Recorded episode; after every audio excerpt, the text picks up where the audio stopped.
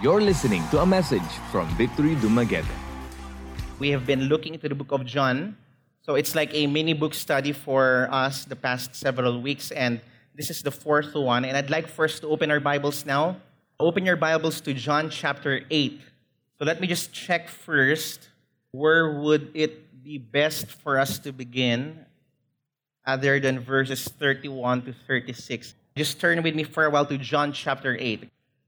Let's begin with verse 31. We'll read down to verse 36. So that's John chapter 8, verse 31 to 36. Later, we'll just look into the specific context of 31 to 36 because you would understand that there is a narrative that we need to take into account if we are going to read 31 to 36. Okay, so it says here So Jesus said to the Jews who had believed him, If you abide in my word, you are truly my disciples and you will know the truth, and the truth will set you free. They answered him, We are offspring of Abraham and have never been enslaved to anyone. How is it that you say you will become free?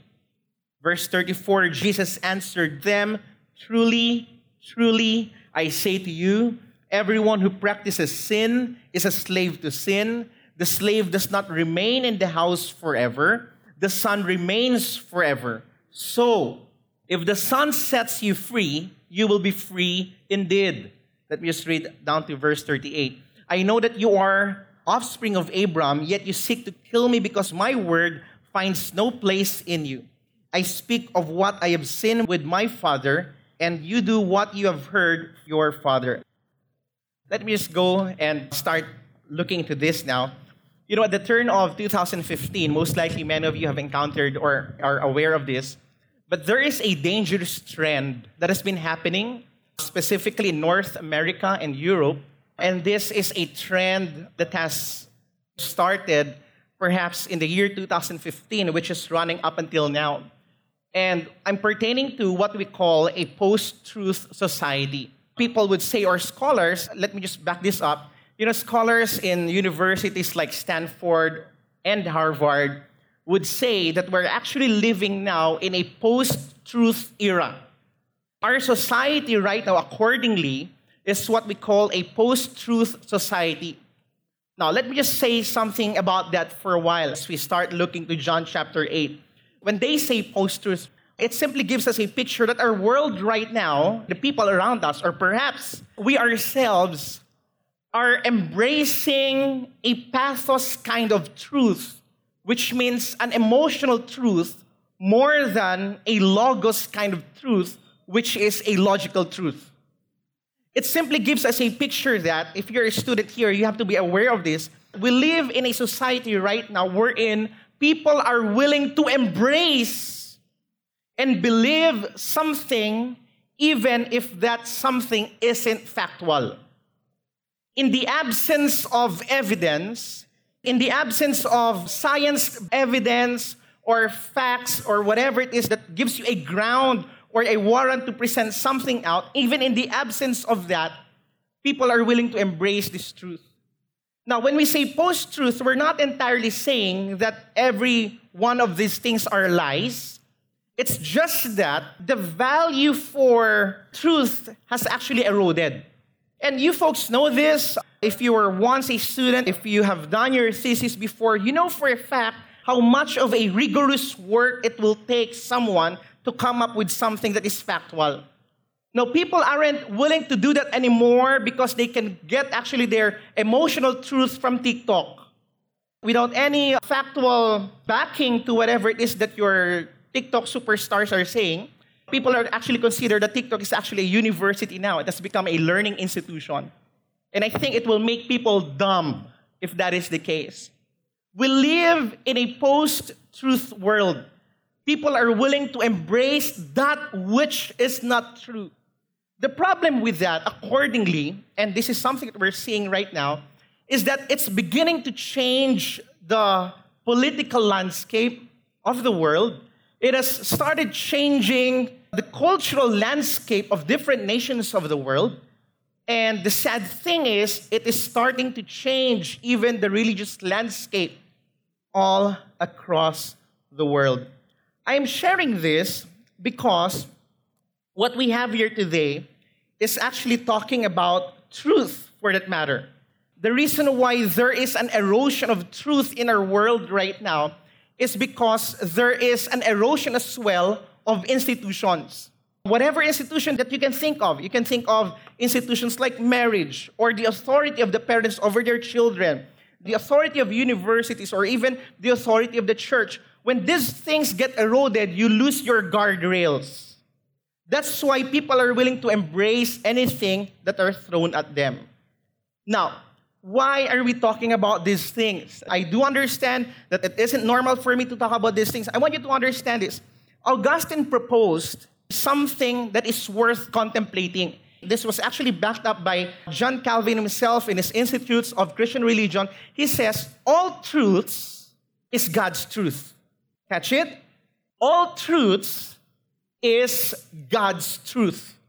Meaning to say, if we ourselves right now, if we are living in a post truth world right now, it gives us a picture then that the reason for that is there is a deficiency or there is an erosion in the belief of God.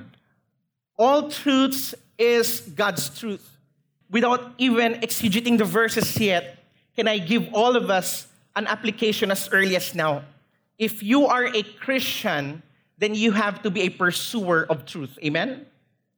In whatever schemes of, whether it's in the academe, whether it's in social media, whether it's in the political landscape, Christians should be rigorous in searching for the truth. Allow me to read John chapter 8, verse 32 for a while.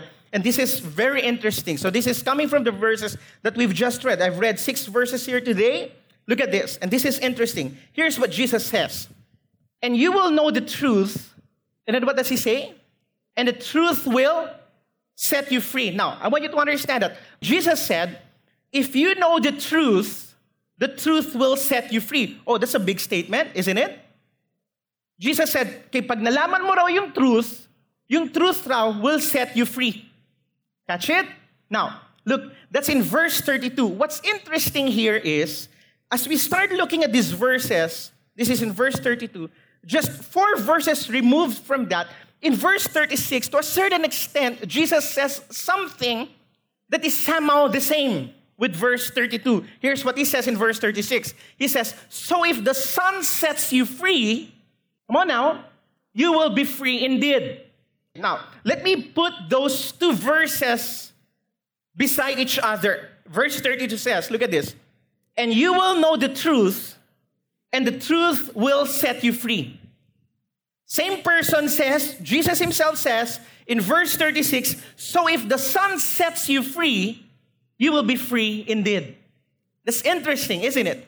First he says, okay, pag alam mo raw yung truth, you will be set free. If you know the Son, you will be set free. So it gives me a picture then now that the question here actually is not the question of Pilate in John chapter 18, wherein he asked the question, What is truth? Because that is no longer the question, but the question now is, Who is truth? Are you folks following this? He says, If you know the truth, the truth will set you free. Then he says, So if the Son sets you free, you will be free indeed. So it gives me a picture then that the truth is the Son. Right? So this is the same thing that when we've covered John chapter 1, this is actually the same thing. Jesus is referred to as the Word. So now, following these lines, if I simply look at John chapter 8, verse 32 and 36, it gives me a picture then that truth. I want you to understand context. When I was talking about post truth a while ago, I'm pertaining to all kinds of truth in this world, but now I'm talking about different kind of truth. Jesus is simply saying here in verses 32 and 36 this the truth is not just a statement. Truth is not just a proposition. Truth is a person. And in essence, this is what he has been saying. No wonder he says, remember what Silman keeps saying, via veritas vita. No wonder he was saying, I am the what? The way, the truth, and the life.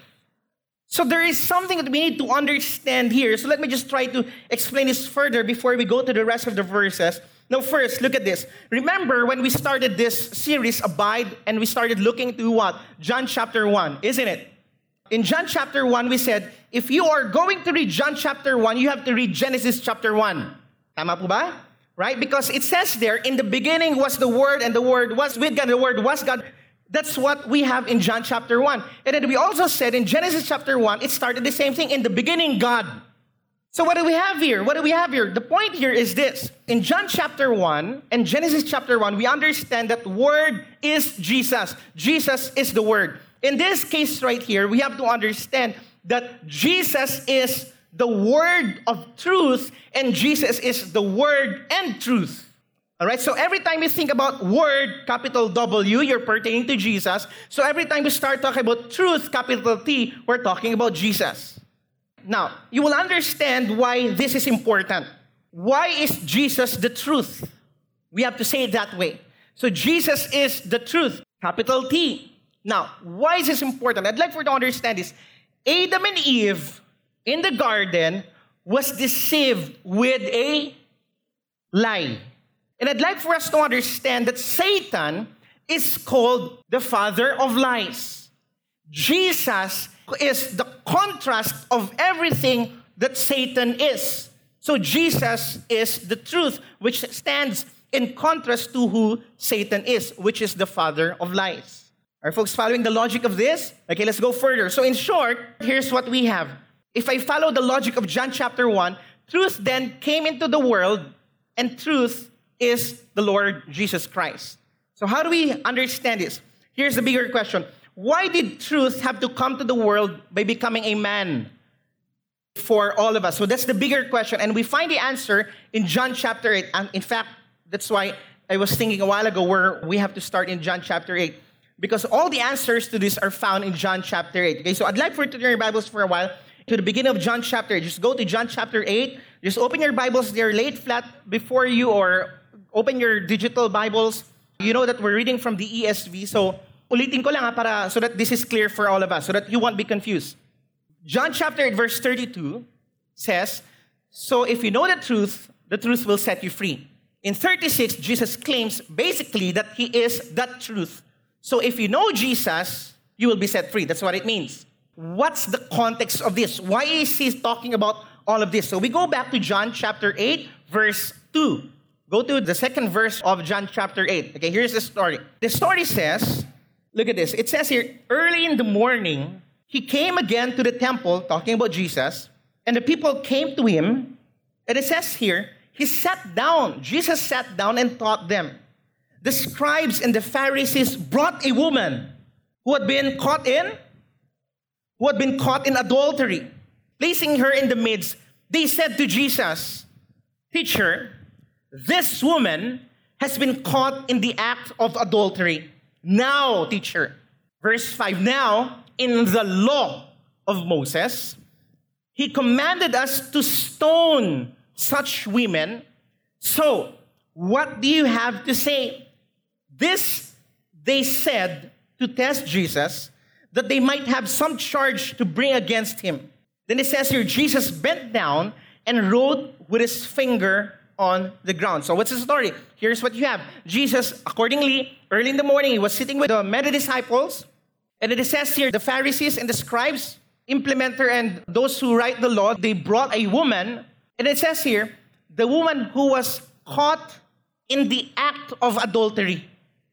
All right, so just imagine, I'd like for you to use your imagination. They were drugging this woman and placed it before him and told him, All right, you love teaching.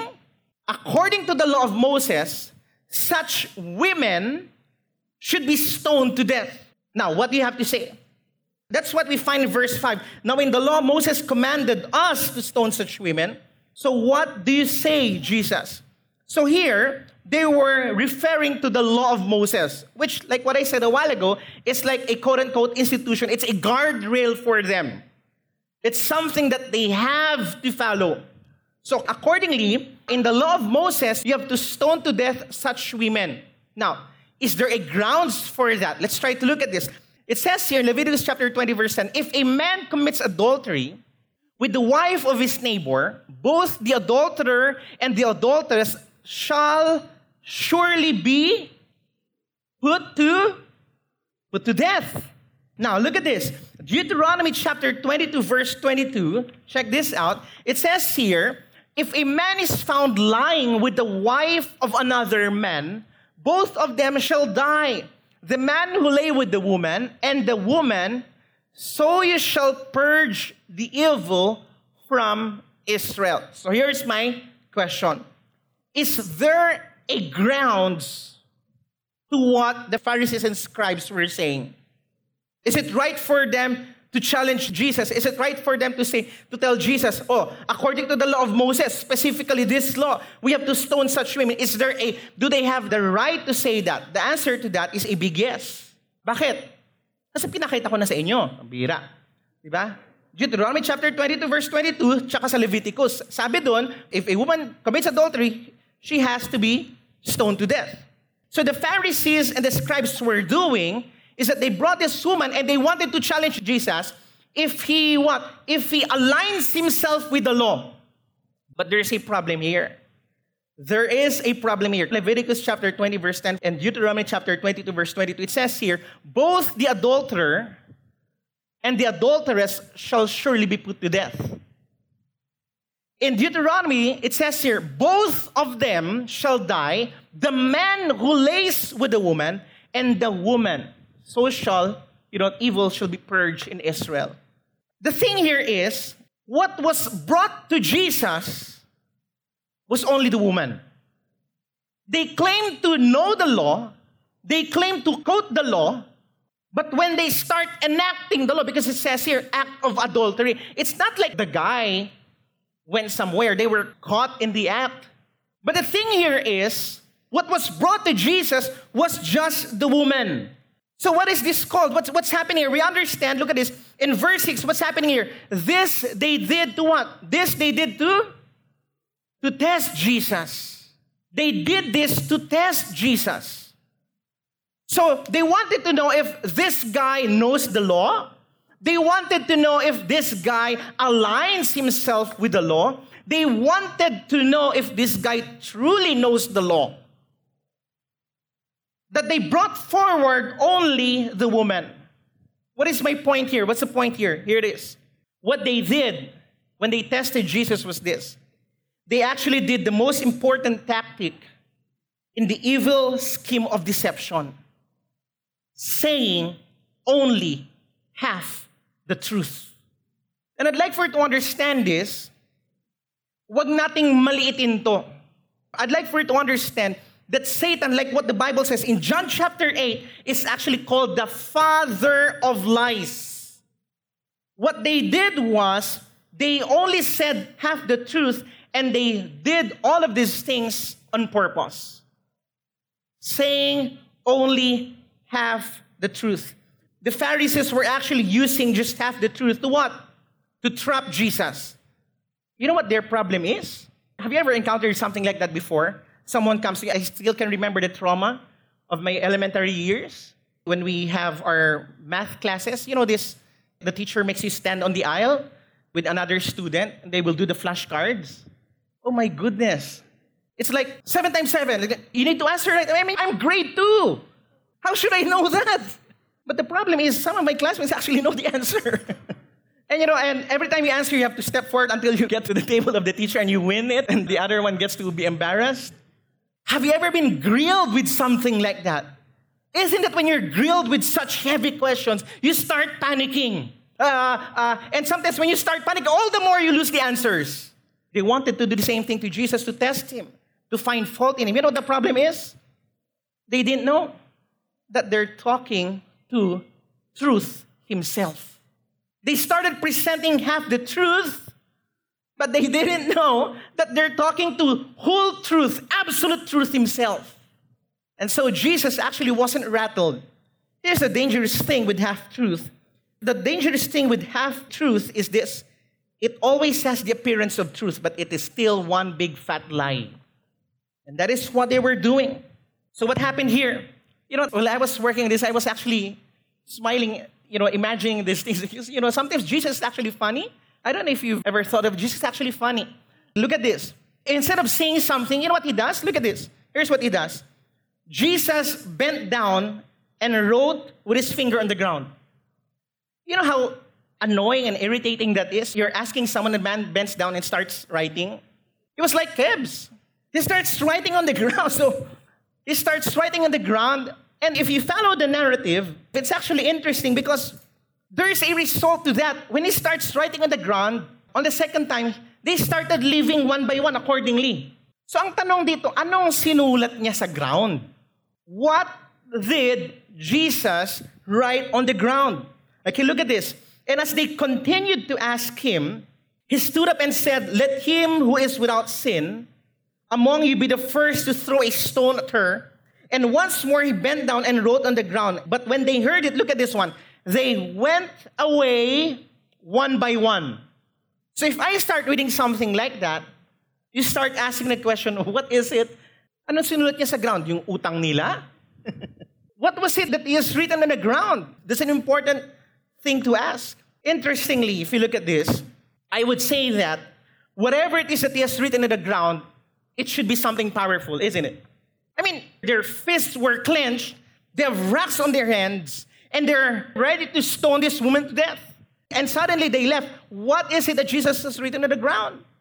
Interestingly, we understand though that the Bible is actually silent with what Jesus wrote on the ground, but we have some clues together with some scholars to tell us what Jesus wrote on the ground. When he started writing, people start living for that matter. And scholars would say that what Jesus actually wrote on the ground were the Ten Commandments. He wrote the Ten Commandments. So it took a while, perhaps, writing on the ground. He started writing the Ten Commandments. And the first time he did this, he challenged them let him who is without sin among you be the first to throw a stone at her. Now look at this. Look at verse 7. It says here, and as they continued to ask him, he stood up and said to them, so here's the picture. They brought the woman, all right, they brought the woman, charged the woman, asked Jesus. Jesus bent and started writing on the ground. He stood up and they still continued grilling and asking him. That's the picture. Because in verse 7, they continued to ask him and he stood up and said, So, what writing on the ground would support those words when Jesus said, Let him who is without sin among you be the first to throw the stone at her? Obviously, it's the Ten Commandments. Now, Here's how we have to understand this. Isn't it that the Ten Commandments are divided into two halves? The first half is talking about our relationship with God. The second half of the Ten Commandments talks about our relationship with each other, our relationship with our neighbor. Here's what happened. The first time, the first time, because how many times did he bend on the ground? Twice, right? It says here, look at this one. Verse 6 Jesus bent down and wrote with his finger on the ground. Verse 8 and once more, he bent down and wrote on the ground. So that's important because on the first one, they didn't live. Tama ba? On the second one, they started living. So let's look at the first half of the Ten Commandments. Look at this. Deuteronomy chapter 5, verse 7 to 12. You shall have no other gods before me. You shall not make for yourself a carved image or any likeness of anything that is in heaven above, or that is on the earth beneath, or that is in the water under the earth. You shall not bow down to them nor serve them. For I, the Lord your God, am a jealous God, visiting the iniquity of the fathers and on the children to the third and fourth generation of those who hate me. But showing steadfast love to thousands of those who love me and keep my commandments. Verse 11 You shall not take the name of the Lord your God in vain, for the Lord will not hold him guiltless who takes his name in vain. Observe the Sabbath day to keep it holy as the Lord your God commanded you. He bent the first time, started writing these things. But guess what? The onlookers, you're talking about what? Pharisees and scribes. What are you talking about, Jesus? Volunteerism in the church? Perfect. Sabbath day, oh my goodness. We are there 6 in the morning, earlier than the ushers. What are you talking about? taking the name of the Lord in vain. We're so perfect in that. In fact, scribes would do purification rituals before they start writing, before they start writing the word Yahweh. Before they start, they have to do uh, purification rituals to do that. So they were unnerved. They were chill, same that Jesus was chill. Because for them, my goodness, you're talking about the most righteous people in the land. We love God according to the law. If that is the measure of my love for God, we love God then. We're talking about religious people, religious to the core. But like what I said, Jesus bent twice. He bent twice. The second time he bent Once more, the first time they were not affected, they kept trapping Jesus, and here's what happens in verse 8 And once more he bent down and wrote on the ground. What did he write? Second part of the Ten Commandments. And here's what you have. It says here, honor your father and mother as the Lord your God commanded you. Patay, kanina lang. You know what I'm talking about? They start talking about, you shall not commit adultery, you shall not steal. Oops.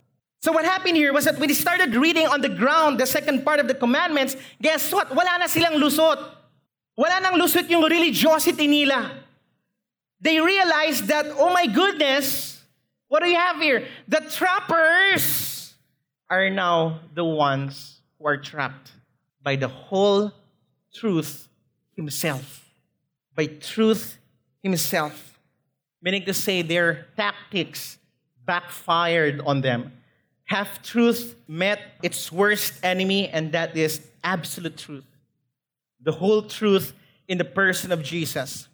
In checking themselves against the Ten Commandments, they must have realized that they have broken at least one of these last few commandments in the Ten Commandments.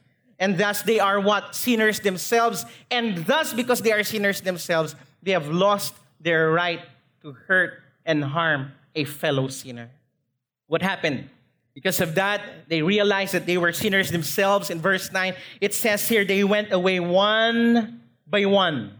Catch it? I'd like for you to imagine the scenario. They were leaving the rocks behind. They left one by one. But it says here, beginning with someone. There was a group of people who left first. It says here, beginning with the older ones. Nothing against you older folks.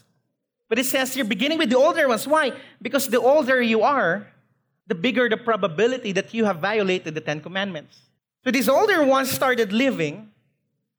It's because half truth collided with the absolute truth for that matter. And guess what? The adulterous one then was what? Was saved from her sure and certain. Guess what, friends? If Jesus didn't write on the ground, in two minutes' time, she would have been dead. People were ready to kill him with a good grounds, on a good basis for that matter, until Jesus came in. Come on now. Until Jesus intervened. What do we have here? Here's what Jesus said in John chapter 8, verse 10 to 11. Jesus stood up the second time and said to her, Woman, where are they? As if he doesn't know, no? Where are they? Has no one condemned you? She said, No one, Lord. And Jesus said, Neither do I condemn you. From now on, go and sin no more. So that's the story in John chapter 8, verse 1 to 11. What happened there? What happened there? What happened in that story? You know what happened in that story? Here's what happened in that story. John chapter 8, verse 32, John chapter 8, verse 36 happened in that story. That's why Jesus said, So if you know the truth, the truth will set you free. So if the Son sets you free, you will be free indeed. In short, Here's a summary of that entire story. If you encounter Jesus, you will be set free. The interesting thing here is the truth of the matter is it's not just the woman who was set free here. The woman, the adulterous woman, was set free from sure and certain death, isn't it? But she was not the only one who was set free. A group of people was also set free, albeit temporarily. And I'm talking about what? the Pharisees and the scribes, actually. Why? Because they realized something that their religious hypocrisy, their legalistic hypocrisy, actually is the same thing with what? The licentious adultery of the woman. So they were set free, actually, to a certain extent. But the one who had the real encounter here was the woman. And this is what we have in John chapter 8, verse 32 and you will know the truth, and the truth will set you free. You have two groups of sinners here. And I guarantee you, you could actually put yourself in either of those categories. Two groups of sinners here. One, okay, you have what? You have the adulterer, the licentious adulterer, and you also have the what? The legalistic hypocrites. If you look at that, these are actually twins. Pareho lang yan. Walang pinagkaiba. These are actually called the twins, uh, the twin sons or daughters of depravity. Licentiousness and legalism. Licentiousness and legalism. They're actually both the same. Why? For some reasons. Number one, both of them justify themselves. All right? In what sense? Legalistic people would say, according to my high standards, I did right and you are wrong. That's what they do. That's what legalistic hypocrisy will do. They would make use of the law like what the Pharisees and scribes did to what? To condemn people. But guess what? Truth of the matter is, this is how it should be done. You use the law to what? To convict people in order to lead them to life. Not to crush their spirits, not to condemn them, because at the end of the day, we are not in a position to condemn anyone. Because Jesus is the only judge. But I'm telling you, I'm not saying that you don't judge people because judging people is actually biblical. That you have to tell people if you need to correct people, you have to rebuke people, it's actually fine. It's actually biblical. In fact, I don't know if you know this church discipline and excommunication from the church is actually biblical. When people are unrepentant of their sins. But my point here is at the end of the day, we're talking about the motives of legalistic people. If they compare other people's mistakes with their high standards, then that's something wrong. And licentiousness is actually the same thing. Licentious people would say, according to my quote unquote low standards, I did nothing wrong. Ikaw, judgmental ka. That's what licentiousness would do to us. Both are based on what? On their own standards. But listen, we have to understand that we only have one standard, and that is what? The Word of God. That's why I was saying a while ago, we live in a post truth world, and it's very important for us to realize that because at the end of the day, as Christians, as Christians, I just did a wedding a few days ago. We've asked the couple to lay their hands on the Bible and say that all matters of conduct, values, and morality should be based on the Word of God. Because this is our boundary, this is our guardrails, this is our standard. I want you to understand this as a Christian. If you are word deficient, what will happen to you? You lose your standards. No wonder you lose your morality. If you feed yourself with social media more than God's word, as a Christian, then magiging malabnaw. Your truth becomes diluted for that matter. John chapter 8, verse 31 to 32. So Jesus said to the Jews who had believed him, If you, look at this one, if you abide in my word, because like what I said, the word is the truth. The truth is the word. Jesus is the word and the truth. Jesus is the word of truth. So if you abide in the word, you abide in Jesus. Come on now. Then Jesus said, if you abide in my word, then truly you are my disciple. So let me just put it this way. What is an evidence that you're truly a disciple of the Lord Jesus Christ? If you abide in his word. Come on now. I don't know where you will be five years, ten years from now. If you're gonna move out of Dumaguete, you go attend a different church. I want you to understand is if what is being taught is progressive Christianity and liberal Christianity, I want you to understand is we have to stand firm on God's whole counsel or God's whole truth, for that matter. I'd like for it to be so picky with these things. Because this is important. Your spiritual diet is important. If you abide in my word, then you are truly my disciples, and you will know the truth, and the truth will set you free. It's interesting because Jesus used the word abide, and you say abide. Abide is a constant thing. You abide in your what? Come on now. Where do you usually abide? You abide in your abode. You go do your staycation in Dauin. You go do your staycation in Cebu. You go do your staycation in Palawan or Manila. You love the hotel feels. You love, oh, you love the automatic whatever it's it's there. You love the comforter. You love the strong aircon. But at the end of the day, what do you say? There's no place like home. You still miss the mungos of your mom. You still miss the bulad. You'd still miss the what? The scent of your brother. Why? Because we abide in our abode. So if you are truly Jesus' disciple, then you abide in God's Word. You feed yourself with all sorts of things in the classroom. You feed yourselves with all sorts of things from social media. But at the end of the day, this is your go to. This is your main diet. And I'm saying this because, like what I said a while ago, you know, a post truth society is making its way in the churches. It's changing the religious landscape. And I hope and pray, come on now, I hope and pray that we will not be what? We will not be gospel deficient Christians in Victory Dumaguete. Amen? That we will always get into God's Word. It's interesting because Jesus said, You are truly my disciples.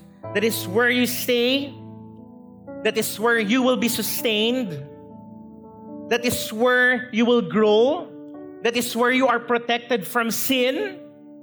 The church is a means of grace. Come on now. I hope and pray that you will not let loose of your zeal, your passion for the church. Because it will be easier to make a conclusion that you will backslide if you don't have the church. Look at this one. Look at verse 34. It says here, Truly, truly, I say to you, Jesus said, Everyone who practices sin is a slave to sin. Here's the thing the slave does not remain in the house forever, the son remains forever. That's interesting. Because it says here, ang slave to sin, it does not stay on and off lang. Gana-gana lang si Lord. Sunday, hype. Hey Lord, because of praise and worship, ni YouTube pa yung song na kinanta kanina. Yung slave to sin raw, yung love kay Lord nagdidwindle. Yung slave to sin raw, accordingly, he doesn't remain in the house forever. The love for God is fickle. The love for God is but fragile. The love for God is what? Can easily be exchanged by something that is worthless out there. But it says here, the Son remains forever. If you truly are a disciple of our Lord Jesus Christ, if you truly are a child of God, if you have been truly birthed again in the Spirit, then you will love God whatever it takes. You're going to give it all your, to God. All the resources, the energy. You're going to drug yourself even to church. Why? Because this is how much I love God. You don't look at these things as duty because of the love that you have for the God that you worship. If someone is a slave to sin, you're talking about someone who simply loves truths or preaching that will comfort him. But a slave to sin will hate the truth when it starts correcting him, when it starts convicting him. But we have to understand that that is supposedly how it works. In verse 43, it says here, Why do you who are slaves to sin not understand what I say, it is because you cannot bear to hear my word. And here's what he says You are of your father the devil, and your will is to do your father's desire. He was a murderer from the beginning and does not stand in the truth because there is no truth in him. When he lies, he speaks out his own character, for he is a liar and what? The father of lies before we became Christians, that's our default. We love half truths. We love that which only tickles. We love that which only makes us comfortable. We love that which is only convenient. Jesus said, in this case, we become lover of lies. Look at this. Slaves do not remain in the house forever. Slaves do not remain in the house forever. If you are here and you are a slave to sin, and you don't repent of your sin and submit yourself to the Lordship of Christ, that will only take you six months and you're out of this church. It will only take you a year and you're out of this church. Simply because you are a slave to sin. The slave does not remain in the house forever, the son remains forever. So if the son sets you free, you will be free indeed.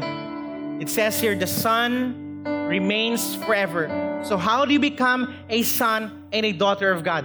John chapter 8, verse 32. John chapter 8, verse 36. So if the son sets you free, you will be free indeed. So if you know the truth, the truth will set you free. You want to be a son of God? You want to be a daughter of God? have an encounter with the truth, an encounter with Jesus Himself. You just heard a message from Victory Dumaguete. For more messages like these, or to access other resources, please visit victorydumaguete.org or like our page on Facebook.